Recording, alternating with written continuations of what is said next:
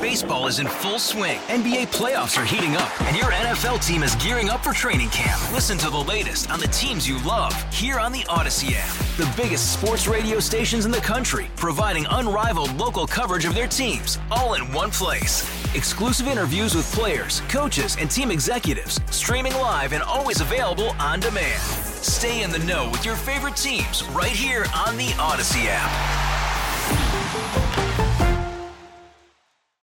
713 a half on this first day of March, highs of 84, and now they're backing off a little bit on the weekend. Cool weather that was supposed to come in because originally the highs were supposed to be in the upper 60s. Now we're edging toward the mid 70s, so we'll have to see mid 80s until Thursday evening. Chance for showers then into Friday morning, highs Friday 78, and then uh, about the same on Saturday and Sunday, so we'll have to see. Uh, Dr. Vinod Dasa joins us now, professor of orthopedics at LSU Health New Orleans School of Medicine. And, and I saw this story and I wanted to talk to him because, wow, uh, I, I've had two knee replacement surgeries and I couldn't imagine going through it without opioids, but yet apparently there is a new pain protocol that eliminates the need for opioids. Good morning, Doc. How are you? Good morning a professor of orthopedics at LSU Health New Orleans School of Medicine, I should mention. Um, how can this be, doctor, having gone through two knee surgeries and at one point, now let me tell you, this is a true story. At one point, right. I had a problem with the pain medication because few people want to carry it anymore and few people want to fill it, and I live alone. I had a hard time getting it filled. And it hurt so bad, I actually took every gun in the house, locked it in the car, and then threw the keys. So listen now, seriously, threw the keys to an area in a garage where I knew I couldn't get to him because it hurt that bad. But you're telling me that that somehow some for some people it's not necessary? Yeah, well, Tommy, think about what you just went through, right? That is the protocol from like 1980 and 1990. And so we've made a lot of progress over the years of understanding and improving the surgical technique and all the different things that go before, during, and after surgery. And so, you know, as, as, with most things, right, you would expect things to evolve and improve. Mm-hmm. And so, as we understand but new this was a techniques, doctor. Just to be clear, this yeah. is a couple of years ago on the second knee.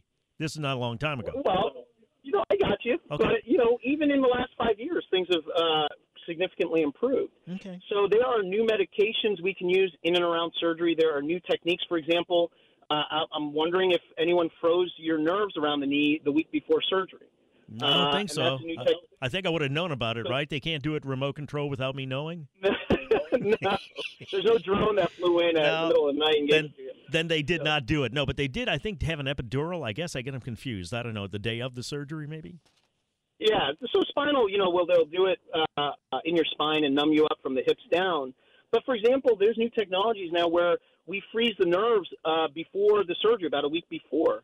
And we published a paper back in 2018 where we dropped narcotic use by almost 50% by preemptively uh, blocking these nerves a week before surgery. And the nerves didn't come back for about four to six weeks. Wow. Which is now you're over the hump when, you know, you have that significant pain about a week or two after surgery. So this is this knee replacement surgery, and I don't know if I should say this or not. If if you're if you got surgery pending, maybe you don't want to listen to this part. Um, it, I would not advise that people watch it because I think it set back my recovery on part on the first knee because this is like a dovetail procedure with a dove and what do you call it joint with the legs and you're kind of cutting into the bone to put the new part in and all that stuff, right? Like a dovetail joint yeah. almost in carpentry would be similar. You know, yeah, in a, in a way. Basically, what we're doing is we're cutting away the arthritis from the end of the bone. What most people think is like we chop above and chop below and stick a whole new knee in. Yeah. Uh, when in fact, what we're doing is we're just simply resurfacing the knee. We're just trimming away the arthritis from the end of the bone, and we're putting a smooth metal and plastic cap on the end of the bone.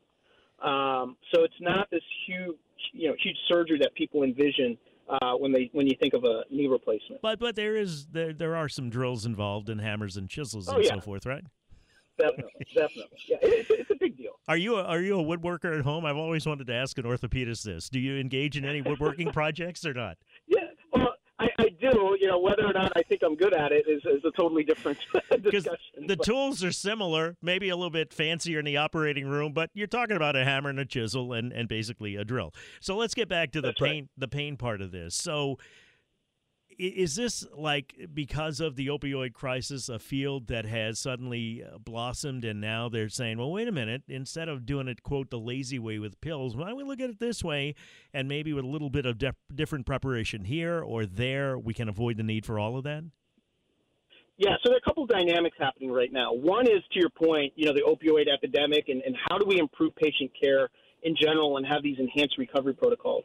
The second is the transition to outpatient surgery, right? Traditionally, when I was a resident and medical student, I mean, we had patients in the hospital for a week after knee replacement. And now patients are going home the same day. Mm-hmm. So, how do we deliver that level of care now that we're getting them home the same day uh, improve their pain once they do get home because you're not in the hospital able to ask for pain medication anymore from the nurse. And so we were developing and deploying these kind of really modern, novel strategies to ensure if we're going to send you home the same day, you need to be comfortable at home. We need to have enhanced recovery so you can get back to work as quickly as possible or get back to your life that, that, you're, that you want as quickly as possible. So your experience with taking, you know, gazillion pain medications and narcotics and all that – is transitioning and shifting to these more modern strategies. Somebody texted in and said, uh, I'm not sure what the doctor is going to discuss, but could you ask him about the knowledge of the research around the neuroscience of pain? In other words, the role the brain plays in pain perception and processing. Seems to be some fascinating stuff. I've taken a couple of courses on this subject. Amazing. Thanks as always. Enjoy your show so much. Well, thank you for saying that. Doctor, maybe you can drill down on, well, pardon the pun, maybe we can go a little bit deeper into that when we come back, all right? And talk about, because it is all about the brain and the way the brain perceives pain and and sometimes maybe if you expect it to hurt maybe it will i don't know somebody else texted in and said i've read that aspirin has more pain killing efficacy than morphine Aspirin and an occasional Aleve. A leave is all I take for arthritis in my hands after 45 years of skilled trade. So we'll talk about all of that. Somebody else texted about the pain medicine before PT, and that's what I did. I didn't take a lot of pain medicine. I saved it for the physical therapy so that I was really able to push myself during physical therapy. And we'll talk about that with Dr. Dasa when we come back as well. And I think that's why the second knee replacement worked out a lot better than the first because I was able to push myself uh, in PT more. 504 260 187. If you got any questions about what we're talking about, it's amazing if you think about it that you could actually have knee replacement surgery without opioids. We'll continue the conversation. 720 Traffic Now, WWL.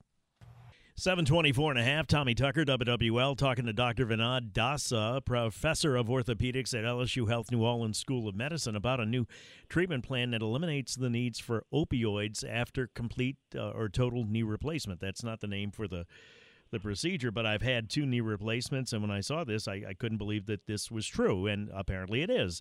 Doctor, let's talk about that text we got about um, the knowledge, uh, research around neuroscience, the role the brain plays in pain perception and processing. Is that a, a, a, a field that is rapidly growing and expanding, or do we know all we yeah. know?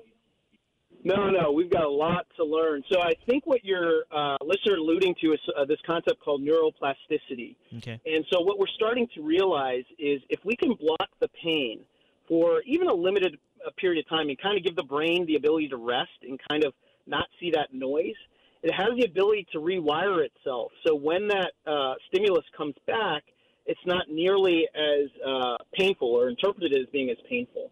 So, for example, we're, we're starting this new procedure called peripheral nerve stimulation, where let's say you've got a painful knee replacement, we put these wires down against the nerves, mm. and you wear this patch, sends a signal down to the wire to turn the nerves off. You wear it maybe twice a day for 20 minutes, and then all of a sudden, let's say after a month, you, you forget to wear it and your pain still hasn't come back. But nothing changed, right? We didn't do a new surgery. We didn't do much of anything other than shut shut that signal down, let the brain kind of recover a little bit. And what you're finding then is they have to wear those patches less and less because the pain improves. So we've got a lot to learn in terms of how the brain works and how if we shut pain down for a period of time, do you give the brain some rest so it can adjust? Um, and so that research is actively growing. Um, and but we're starting to see kind of little snippets of it of what the potential could be down the road. I know I'm going to ask you to condense like, you know, five years of medical school into four minutes here, but what is pain exactly? What What is it that's going on within our body, and why do some people react to it differently than others? Yeah, so it's complicated. Uh, but ultimately, what it is is you've got nerve endings in and around the area of trauma or injury. and you've got difficult, different chemicals and different uh, uh, things that uh, stimulate the end of that nerve to send a signal to your brain saying you've got pain. And so there are different ways you can address that, either at the zone of injury, uh, where the fracture was, or where the surgery was, or what have you, all the way up to the brain level. Uh, you can we can try to shut down that signal, and then everything in between by doing nerve blocks and things like that. Uh, and so, how do we disrupt that signal, that wiring? You don't want to cut the wire, obviously, if you don't have to. So, are there things you can do to the wire on the way, on its way to the brain, or even once it hits the brain, to get the brain to realize there is no pain uh, uh, in a way? Um, and so, that's essentially how pain works, uh, all the way from where the issue is all the way up to how you interpret it in the brain. So the opioid effect would be at the brain level, right? Or not? Correct. Yeah, correct. Okay. Right.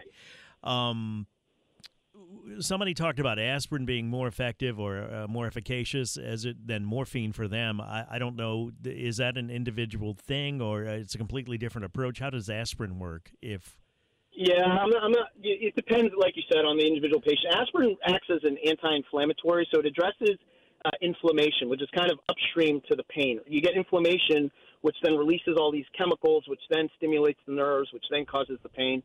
So aspirin works kind of more upstream, and that's why we like it as a first line treatment because it, it, it helps address the issue as opposed to uh, the symptom. Um, and so that may be why it worked better for them because you're addressing the problem way way upstream as opposed to at the end of the at the end of the cascade there. Somebody texted in since you're talking about nerves about pinched nerves and tingling and numbness and this and that and the other thing. It, has any research been done into that? Are we a lot better at treating that than we have been? And we, like I'm a doctor, but are you any better at treating that than uh, other physicians have been in the past? Are we making a lot of inroads as far as that goes? Yeah, so you know, uh, in terms of the spine uh, spine arena, you know, there's a lot of advances going on in spine. So the thing with pinched nerves and, and spine is understanding what the cause is, right? And so there are new techniques where actually now they can go remove the disc with just these tubes and microscopes, as opposed to uh, larger incisions that we used in the past. There are new strategies uh, for injection. There's some new technologies being developed where could we freeze some of the nerves around the spine to help block some of that pain instead of burning the nerves and causing permanent damage.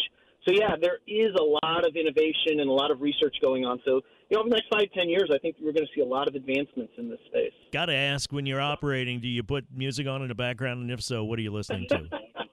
That's funny. It depends on the resident. So I let my residents and, and the staff pick uh, the music. Uh, I'll tell you, this past week we were, I think, listening almost to elevator music. I don't know. One of my uh, OR staff wanted to hear that, so I said fine.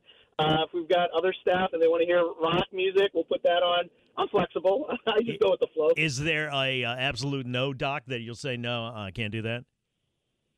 Uh, yeah, the elevator music was tough, so yeah. I don't think we're going back to that channel. yeah, we don't want the doc falling asleep while he's doing the surgery. Hey, thank you. A pleasure talking to you. All right. All right, take care. Thank you, Dr. Vinod Dasa, professor of orthopedics at LSU Health New Orleans School of Medicine. Interesting when you go to what pain is exactly, and then go from treating it, go from there rather to treating it.